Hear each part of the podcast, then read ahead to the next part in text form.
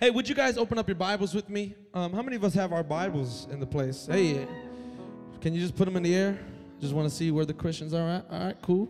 Just kidding. If you have your phone, if your Bible's glowing, I, I, I, okay, I understand that. Your phones. Mark chapter 10. Mark chapter 10. This is my, by far, my favorite scripture in the Bible. This is something that I read when I was uh, in high school, uh, and it really messed me up. Uh, growing up, I, I didn't, I wasn't always in church. I started coming to church around 16, but I started taking God serious when I was 18 years old. Um, and now I can honestly say that I've been serving God for about 10 years now. Um, and God has been doing amazing things in my life. I, I something I didn't ask for, something I, I wasn't desiring. Uh, I wasn't desiring a position. I just wanted to serve. I just wanted to help out.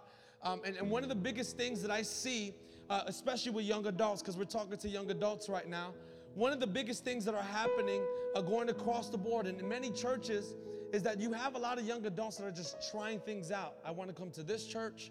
I just want to see if it fits me, it fits my lifestyle. If I don't like it, I'm going to go to another church and I'm going to see if there's some things that, that fits my life. Uh, and really, in the young adult, in this generation, in our generation, we don't see a lot of young adults staying loyal. I, I'm a firm believer that you need to grow where you're planted. If God, if God has planted you somewhere, if God has planted you here in this church, then you need to grow here. And you have to look at it as this is the assignment that God has placed upon my life. And I'm gonna serve and I'm gonna get involved and I'm gonna do whatever I can. Because it's very hard for you to grow if you're not serving in ministry. So you need to make sure you can find some type of ministry that you can serve, whether if it's on Sundays or help out with the youth before, but get involved. Uh, it's very important to do so. But there's a scripture that I'm about to read that really messed me up when I was in high school. And it's a scripture that I, I hold on to um, every single day of my life. And it talks about this blind man. His name was Bartimaeus. And this is what it reads in verse 46. It says, Then they came to Jericho as Jesus and his disciples, together with a large crowd, were leaving a city. A blind man, Bartimaeus, which means son of Timaeus, was sitting by the roadside begging. When he heard, everybody say, heard, that it was Jesus of Nazareth, he began to shout, Jesus, son of David, have mercy on me. Many rebuked him and told them to be quiet. But he shouted all the more, Son of David, have mercy on me. Jesus stopped and said, Call him. So they called to the blind man, Cheer up on your feet. He's calling you. Look at your neighbor and tell him he's calling you. Throwing his cloak aside, he jumped to his feet and came to Jesus. What do you want me to do for you? Jesus asked him. The blind man said, said Rabbi, I want to see. Go, said Jesus. Your faith has healed you. And immediately he received his sight and followed Jesus along the road. I want to talk to you on a topic that I have entitled, It Might Get Loud. It might get loud. Would you bow your heads, close your eyes? Let's pray. Father, uh, in the name of Jesus, Lord God, we thank you, Lord, for who you are. God, we thank you, Lord, for setting us apart and, uh, and keeping us and holding us, God. You know our hearts, you know our journeys. Uh, Jesus, many of us probably wanted, didn't want anything to do with you, but you inter- intervened and you intercepted our lives. And we thank you for that. And Lord, tonight I pray that you would speak into our hearts, speak into our minds. That God, if there's something that's inside of us, Lord, that you're trying to pull out, or there's something that you want to put into our lives, Jesus, I pray that we that we will understand it and we would know it and we would see it tonight. We thank you in Jesus' name. Amen. Uh, anybody love the holiday season? Uh, what, what's your favorite holiday? Anybody have a Christmas? Okay, I is it really Christmas if there's no snow? I just okay, not to throw a shot, um, but in Chicago, uh, in Chicago, uh, Christmas is by far one of our favorite seasons. This was we celebrated our first uh, Christmas together. It was Christmas trees and all these lights, and it was a lot of fun. We had a wooden reindeer, and it was just really cool. Uh, but I, I can't picture Christmas uh, without snow. I, I, look at that and it's like, I, maybe I need to come and visit you guys. Uh, maybe during this, maybe can we? Should we? Okay, she said, yeah, okay. Uh, maybe we come and visit you guys during Christmas to see what it looks like uh, to have Christmas in the summer um, because you guys don't have snow. Um, and so, which is kind of weird but cool at the same time. Like, you can wear, can you wear tank tops in December? Like, yo, you coming in chancletas and all this stuff. to Christmas. Okay. Uh, but one of my favorite one of my favorite holidays is obviously Christmas. We love Christmas is the birth of, of, our, of our Savior. Uh, one of the one of the other favorite uh, um, holidays is Thanksgiving. Uh, I love Thanksgiving, uh, especially if you come from a Puerto Rican household. Um, you get jibaritos and alcapurrias, and lechon. Some of yeah, lechon is a pernil. eh, Okay, you cooking later or what? Okay. Um, so Thanksgiving, I love to eat. I'm, I'm a big eater. We, we love to eat. Um, and there was, we ate a lot this week. Uh, uh, one of my other favorite um, holidays is Easter. It's what the world says Easter. We call it back home Resurrection Sunday. Uh, but it's Easter. It's supposed to be celebrating, celebrating the resurrection of Jesus Christ, that he conquered the grave and now he's alive and well and he's moving and he's active in the people. Um, and so we come, and I love this because a bunch of CEOs come to, to our church. If you guys know who CEOs are, uh, these, these are the people um, that are only, they're Christmas and Easter only. Um, the CEOs. I don't know what you guys thought I was talking about, uh, but these type of people are Christmas and Easter only. They only come to church on those holidays, but it's cool. We accept you the way that you are, and we're gonna love you, and we're gonna pray that God intervenes and does something. So I remember back home a couple years ago, I had the responsibility of helping out in the parking lot. And you know, what, uh, what's such a glorious ministry, right? But the parking lot ministry is so important. Um, and so I remember I was going into the parking lot, I had the opportunity of driving the golf cart around.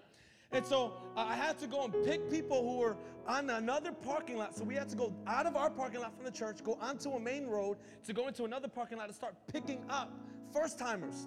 So I would drive to this parking lot and see if I can find a first timer. Um, and so I found this family, uh, and I don't know if you guys know what a Honda Civic mentality is.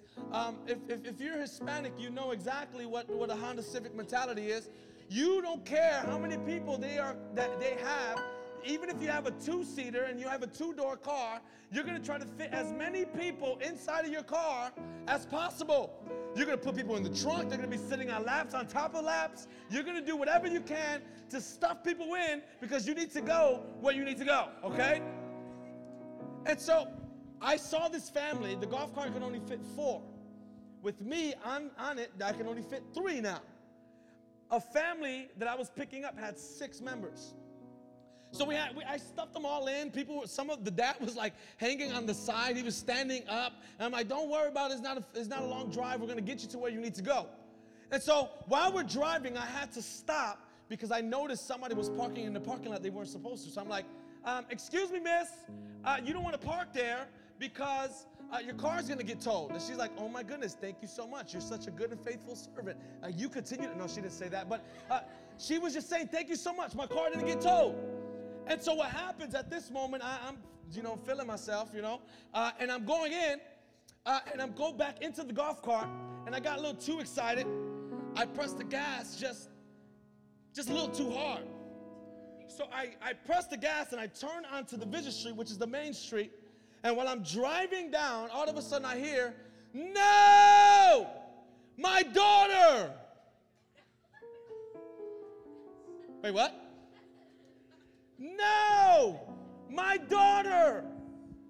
I look back. Their six year old daughter is rolling down Division Street. There was cars coming right behind us. And I'm thinking, I just killed this little girl.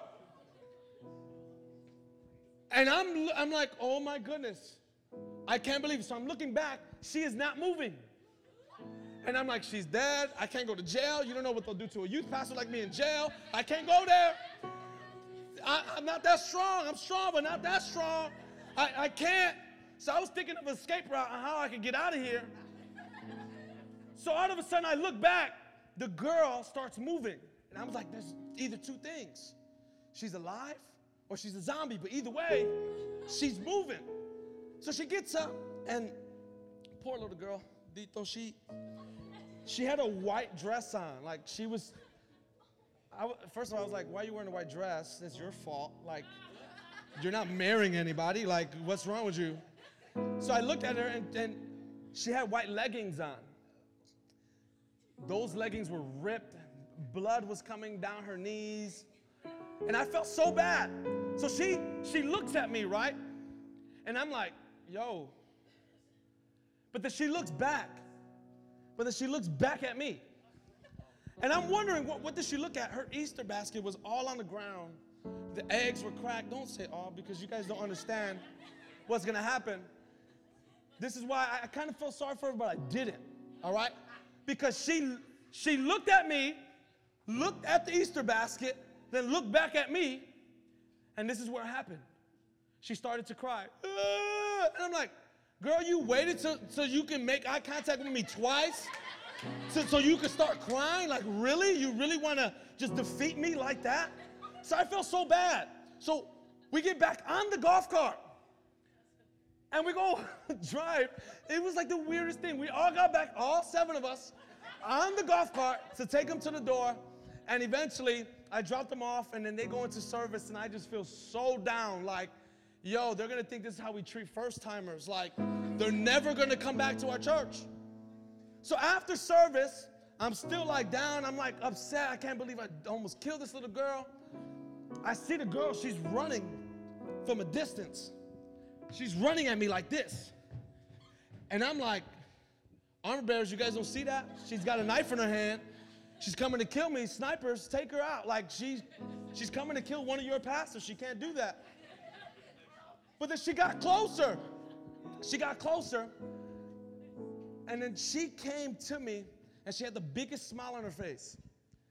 And she's like, hey, I want to go back on the golf cart. I'm like, girl, I almost killed you. You want to get back on it? And so all seven of us get back onto the golf cart. These parents, I don't know, I'm gonna call DCFS or something. I'm gonna, I'm gonna start calling the cops. They, they are unfit parents. If we all got back on, and I drove, so I'm like, I'm so sorry. I, we don't treat first timers this way. You know, it's never happened before. We never really drop kids off of golf carts. Like, we don't do that here. Like, that's a no no. That was my fault. Um, I hope you come back again. They're like, oh, yeah, don't worry about it. And I'm apologizing to them, and I drop them off at the car.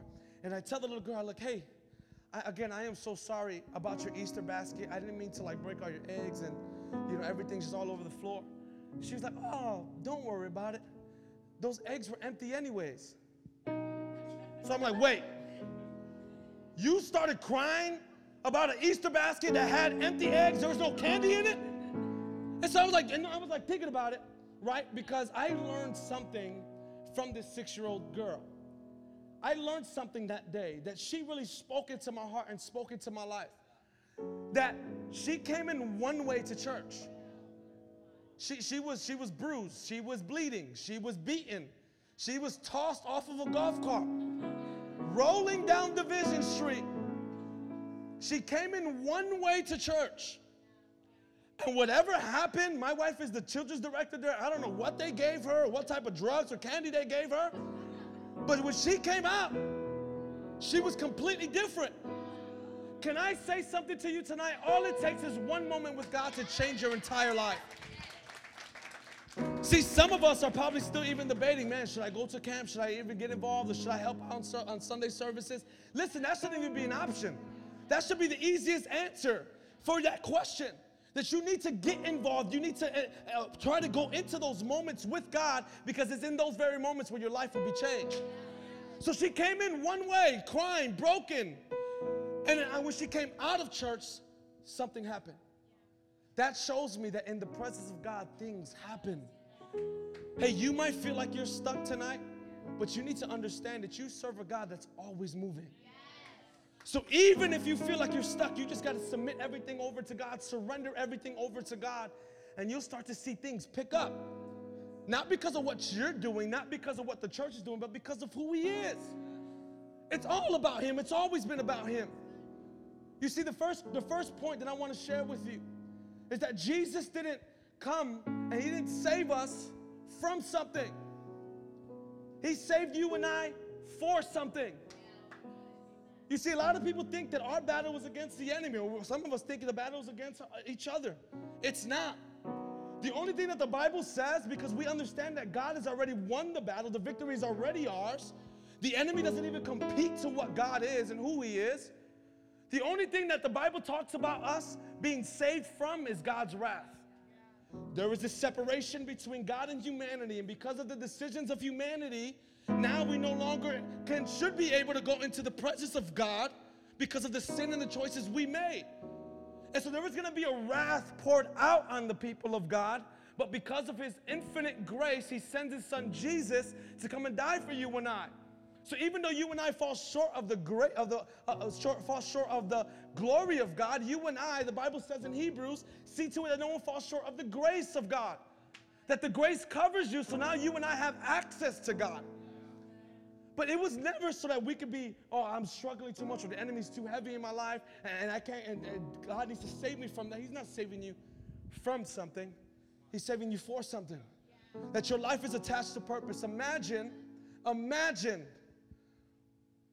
who your life is connected to. Imagine if there was no Pastor John.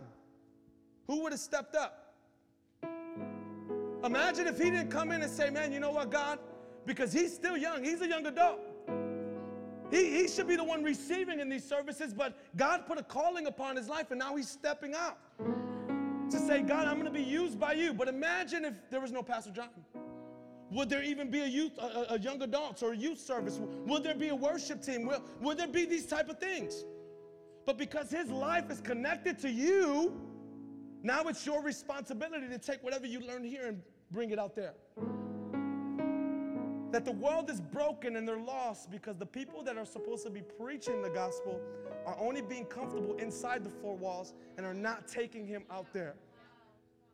It's our responsibility. We have to be loud. It has to get loud. That your lifestyle needs to be loud enough that it's catching the attention of those people that don't know who God is. The way that you live, the way that you speak, what you post up on social media, what you like on social media. Come on. Hey, even though you might be sending stuff on Snapchat or viewing things on Snapchat, it doesn't mean, even though they race after 10 seconds, it doesn't mean that it hasn't impacted you. It hasn't affected you. So be careful because Bartimaeus now is in this position. And the craziest thing is that we find out that he's blind. He can't see. The only thing that he depends on and, and where he's gonna go is his hearing. But his name, it literally says in the Bible that his name, my name, Joseph, my, that's my government name, don't call me that. It, it means God will increase. And I'm like, wow, that, that's a cool name to have. This dude's name was Bartimaeus. That's bogus. Sorry if your name is Bartimaeus in here, I'm sorry. But his name literally means, this is so profound, son of Timaeus. Let that resonate with you. Glory to God. Son of Timaeus. This is what it means. Son of Timaeus. I'm like, why, why does he need to know that he's the son of Timaeus? Like, why does he need to know? Then it hit me. Because what is he depending on for him to be able to communicate with people is his ears. How can he hear things? How can he know where he's at? He can't see it no more, but he can hear it. So you got to understand that maybe the enemy has taken something out of your life. You got to understand that he's not going to stop there. He's going to keep going. And so what he was trying to affect Bartimaeus was with this very thing, his name. Because Timaeus, when you look up what his dad's name means, it means defiled and unclean. So his entire life growing up, I don't know if he was blind his whole life. I don't know if it was just for a couple moments or a couple months or, or years, whatever it is. But his entire life, he's hearing this. You're to be just like your dad. You're unclean. You're defiled. You're broken. You're probably an evil person. You see, I don't know what your story is, but maybe you didn't have a great role model growing up. Maybe your parents probably abandoned you, or your mom walked out, or your dad walked out. Or maybe they did some things that probably affected their entire community. And now when people look at you, they're saying, oh, that's, that's her son. Oh, that, that, that's her daughter. That's, they're going to be just like that. Bartimaeus was now listening to this. So now you got to understand why he was so desperate when he heard the name of Jesus. You got to understand why he was crying out and screaming out. Because the crazy thing about it is that when he heard Jesus, the Bible says that he shouted out, Jesus, Son of David, have mercy on me. And at that very moment, the Bible says that the people that were there told them to be quiet. You want to know what might be the biggest downfall for the church? The church. If I can be honest, the church is not perfect. There's gonna be times where you're gonna probably be offended by somebody inside the church. There's gonna be a time where you're probably not gonna get the attention that you so desire. But that does not mean that you leave the church because of what somebody in the church did to you. Because if, if that's the case, if you're offended by what people did to you, then your attention probably was never on God and it was always on people. You, you got you got to stop looking at church just like that. I know that we are the church, but hey, God is above it all. And so my my my main focus and my attention needs to be on him. So whatever happens to me this way, yes, it might suck, yes, it might hurt, but I know that it will never change this. And so we got to look at it in that way. So Bartimaeus being being shut up by all the people that were there, he ends up shouting even more, Jesus, son of David, have mercy on me. And the Bible says that the, the, disciples, Jesus calls out to him, and now the people that were telling him to be quiet are now the people that are bringing him to the feet of Jesus. So, what happens at this moment, now, before he goes out into Jesus' presence, the Bible says that he throws his cloak to the side. I start to think about why the Bible says certain things. Why does the Bible say certain things? Because he didn't even have to mention that the cloak, he threw his cloak to the side and then went to Jesus. Just say that he went to Jesus. But when you do research and you notice anything about the times and Bible times, you realize that whenever you had a defect, whether if you were blind, you were deaf, you were paralyzed, if you were lame, whatever it was, you had something that identified you. You notice that the paralyzed men and the paralyzed people in the Bible always had a map because that's what identified them. This man had a cloak, and whenever you were blind, there was a certain cloak you must wear so that when people come around you, they already know exactly what you have. So not only was he being attacked through his ears, but even people coming around him, up oh, there goes the blind man. Hey, that goes blind Bartimaeus. So he's hearing this, but the Bible says that he threw his cloak to the side. So, in other words, what he was saying is, man, you know, I'm not, I know God doesn't require me to change before I get to him, but what I'm gonna do, I'm gonna get rid of those things that I know that are in my power to get rid of, that it's no longer gonna identify me as who I used to be, but when I get into the presence of God, everything changes. You used to know me as the blind Bartimaeus, but man, when I get into the presence of God, I'm expecting him to heal me. Then you notice Blind Bartimaeus goes from blind Bartimaeus to Bartimaeus, the man who was healed. And the very first thing that he sees, again, I don't know if he was blind for his entire life, but let's just say it. When he opens up his eyes, the very first thing that he sees is the face of the Savior. He sees him. What a beautiful view for that to be your very first view. That you're now standing in the face of Jesus, the one who healed you, the one who redeemed you, the one who's rescued you and saved you. This is why you no longer have an opportunity or a moment to waste. You and I, as young adults, we need to get into the presence of God consistently.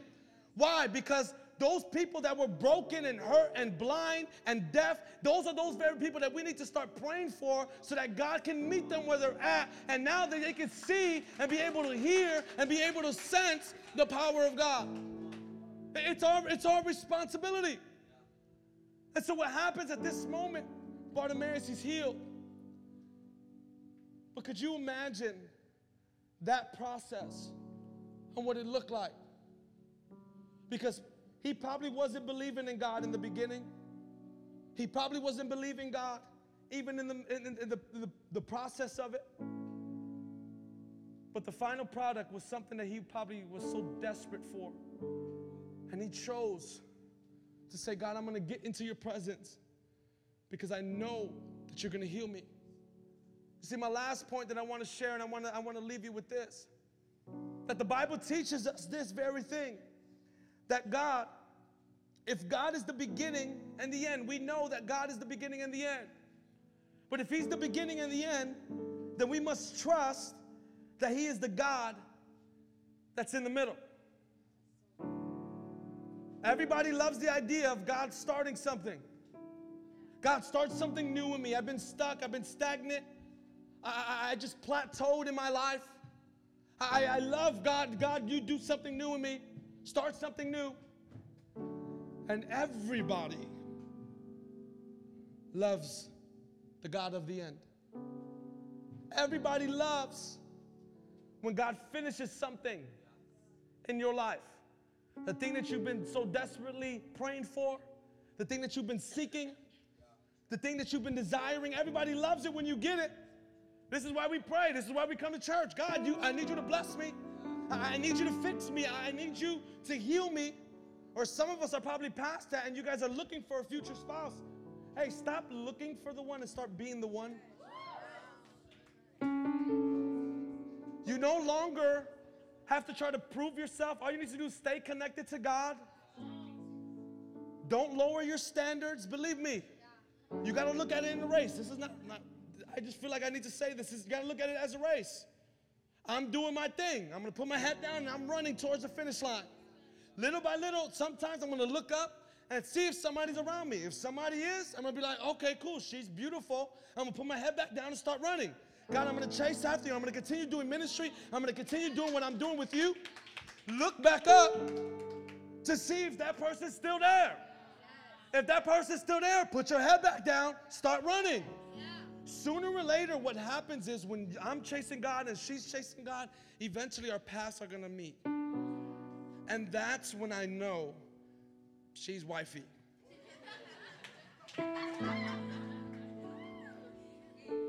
But it's, it's a race. It's a race. A, a lot of people get so desperate and they end up settling for in a relationship that really is not going to bless you, but it's going to shatter you. But the God in the beginning is the God of the end, but He's also the God in the middle. Listen to me. Has anybody ever been on an airplane before? What is that one seat you don't like? Listen, tomorrow my wife and I are flying out at 5 in the morning, and they did us in with this seat. It's everybody loves the aisle seat. Everybody really loves the window seat. But the seat that nobody wants is the middle. You want to know why? Willie, you almost set me up with this broken chair. You would have made me look so dumb up here. Jesus caught me. Jesus caught me. But listen to me. It's the middle. Why? Because the middle, especially if you're sitting on an airplane, you have two armrests, but none of them belong to you. Now, now, if you're sitting between two sleepers that snore, oh my goodness. There's no arm space. You're just here, just, okay, I'm gonna stay right here. I can't lean my head on anybody because you're gonna think I'm, I'm into you or something. So I gotta stay in the middle. Why? It's because they, they think that the, the aisle seat and, and the window seat is, is everything's theirs. But it's, it's normally, listen, it's normally the middle. It's normally the, the middle that a lot of people give up on. Because again, with every problem, there comes a promise. There's a purpose in your life. God's going to give you power. But a lot of people mess up in between these two. Where you had all the potential in the world to get to where God needed you to be. But because the middle was so tough, we chose to say, man, God, it's too hard. Yo, I, I said yes to you. I thought it was going to be all good. You really want me to sacrifice things? You really want me to surrender some stuff? I, I, you really want me to stop doing certain things in my life? You see, some of us have probably been connected with some people that really had no business being in our lives. Whether if it was relationships or friendships, we got connected with them because we probably got so bored in the middle that we decided to say, man, God, it's too hard. You know? I'm gonna go to the, I'm gonna go to the front. I'm gonna do the first step. And, and I'm, I'm gonna stay right here. When really you and I were never called to stay here. We were called to get over there. And if I could be honest with you, your life as a believer is always to be lived in the middle. Why? Because that's where your character is built. You're learning purpose. You're being challenged. You think that the enemy is gonna mess with you when you're not doing anything? No. He's not, he's not gonna do anything. He, he's not gonna bother somebody who's not a threat to him. But you gotta be a person that say, man, you know, I, I feel like my life is bigger than where it's at. And I know that I might be going through some hell in the middle. But God, I'm gonna trust you all the way through. Because I know that once I get here, oh, I'm gonna find my blessing, I'm gonna find my peace, I'm gonna find everything that I've been looking for. But look at how God works. Once you make it and you feel like you made it, look, Mom, we made it. God then gives you a new task. He gives you a new assignment. And look at where I'm back in the middle. And Lord knows how much I hate the middle. You see, there was a time, and I'm gonna finish here. Worship team, you can start making your way up. There was a time before I was, uh, before we got married, we were engaged, my wife and I.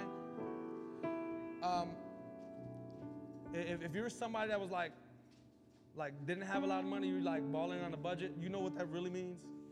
Balling on a budget. You probably didn't have no insurance. You probably didn't grow up with, you know, being able to go to the doctor and stuff.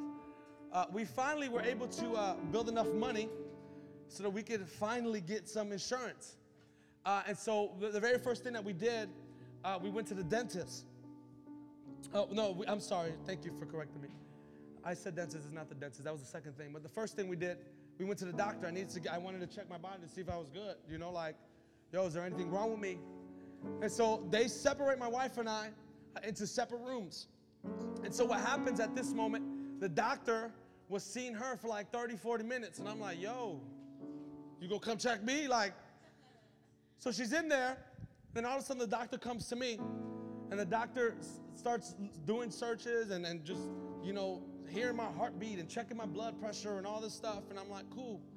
Then she asked me this one question. She's like, um, have you ever had the flu shot? And I'm like, you're not gonna get me, devil, okay?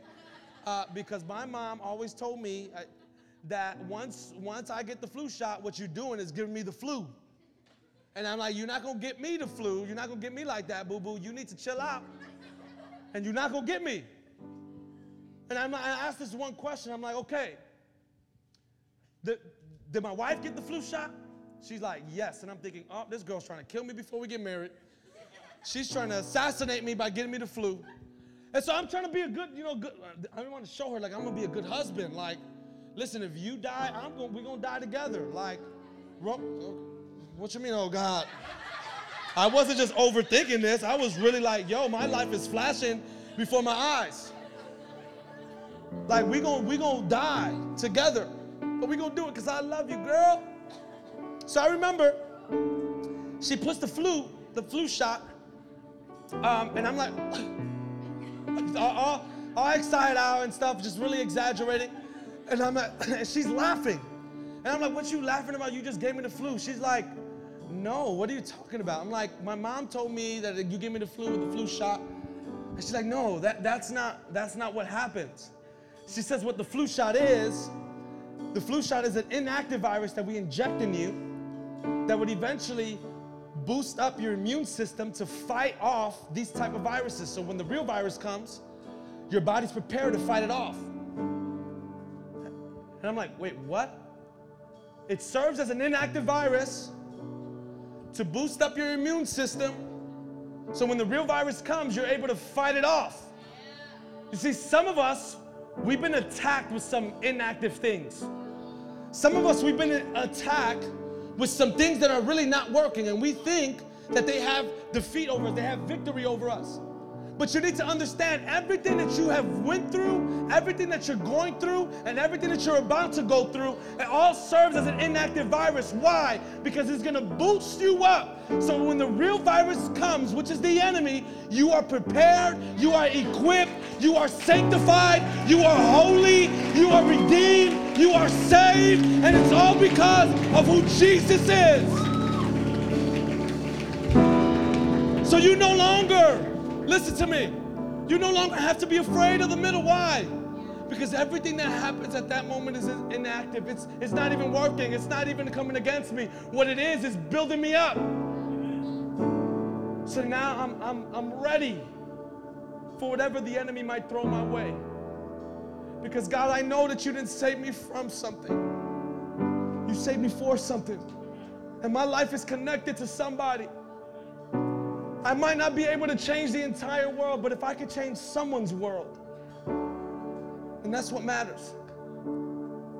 So listen, if you're a young adult in this place, and you've probably been questioning God, or maybe this is your first time coming here, listen, I, I pray that you do receive this God that we call Jesus.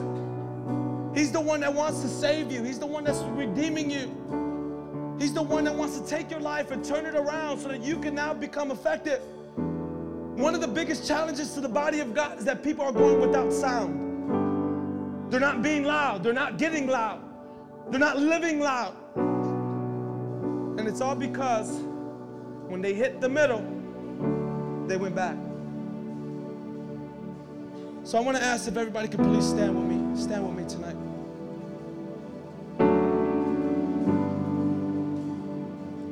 Listen, with every head bowed and every eyes closed. Hey, listen, this is between you and God. Hey, you don't have to worry about the person right next to you. God's got them right now. Listen, one of the biggest things that we see in our generation is that we are the most gifted and talented generation of all. But you must understand something else. Our generation is the most distracted and discouraged generation as well. And it's because we have forsaken our first love. We left the reason why we were in existence. So tonight, if this is you all across this room, it doesn't matter who you are, doesn't matter your title. But if you can say, man, Joey, this is me. I feel like I haven't been effective. I feel like I have been quiet. I feel like I haven't been doing what I'm supposed to be doing with my relationship with God, and it's affected me all around. That I've been losing track in the middle and I've been desiring to go back to who I used to be because it gets so hard living for God. And I want somebody, I want God to rescue me. I want God to do something in my life. I want God to provide for me. I want God to heal me. I want God to send people that need to be in my life, remove those things that are in my life so that I can be able to focus only on Him. Listen, if this is you all across this room, if you could be honest with yourself and before God and you want to have one of those Bartimaeus moments, Right now, I just want you to just lift up your hand right where you're at. Don't be afraid. Hands are going up. Thank you. Hands are going up all across this room. This is your opportunity right now between you and God. You no longer have to run, you no longer have to hide, but God is calling you to live out loud so that you will be able to be used by Him, that God will take you to a whole other level. So listen, if you lift up your hand, leave it, leave it up, leave it up, leave it up.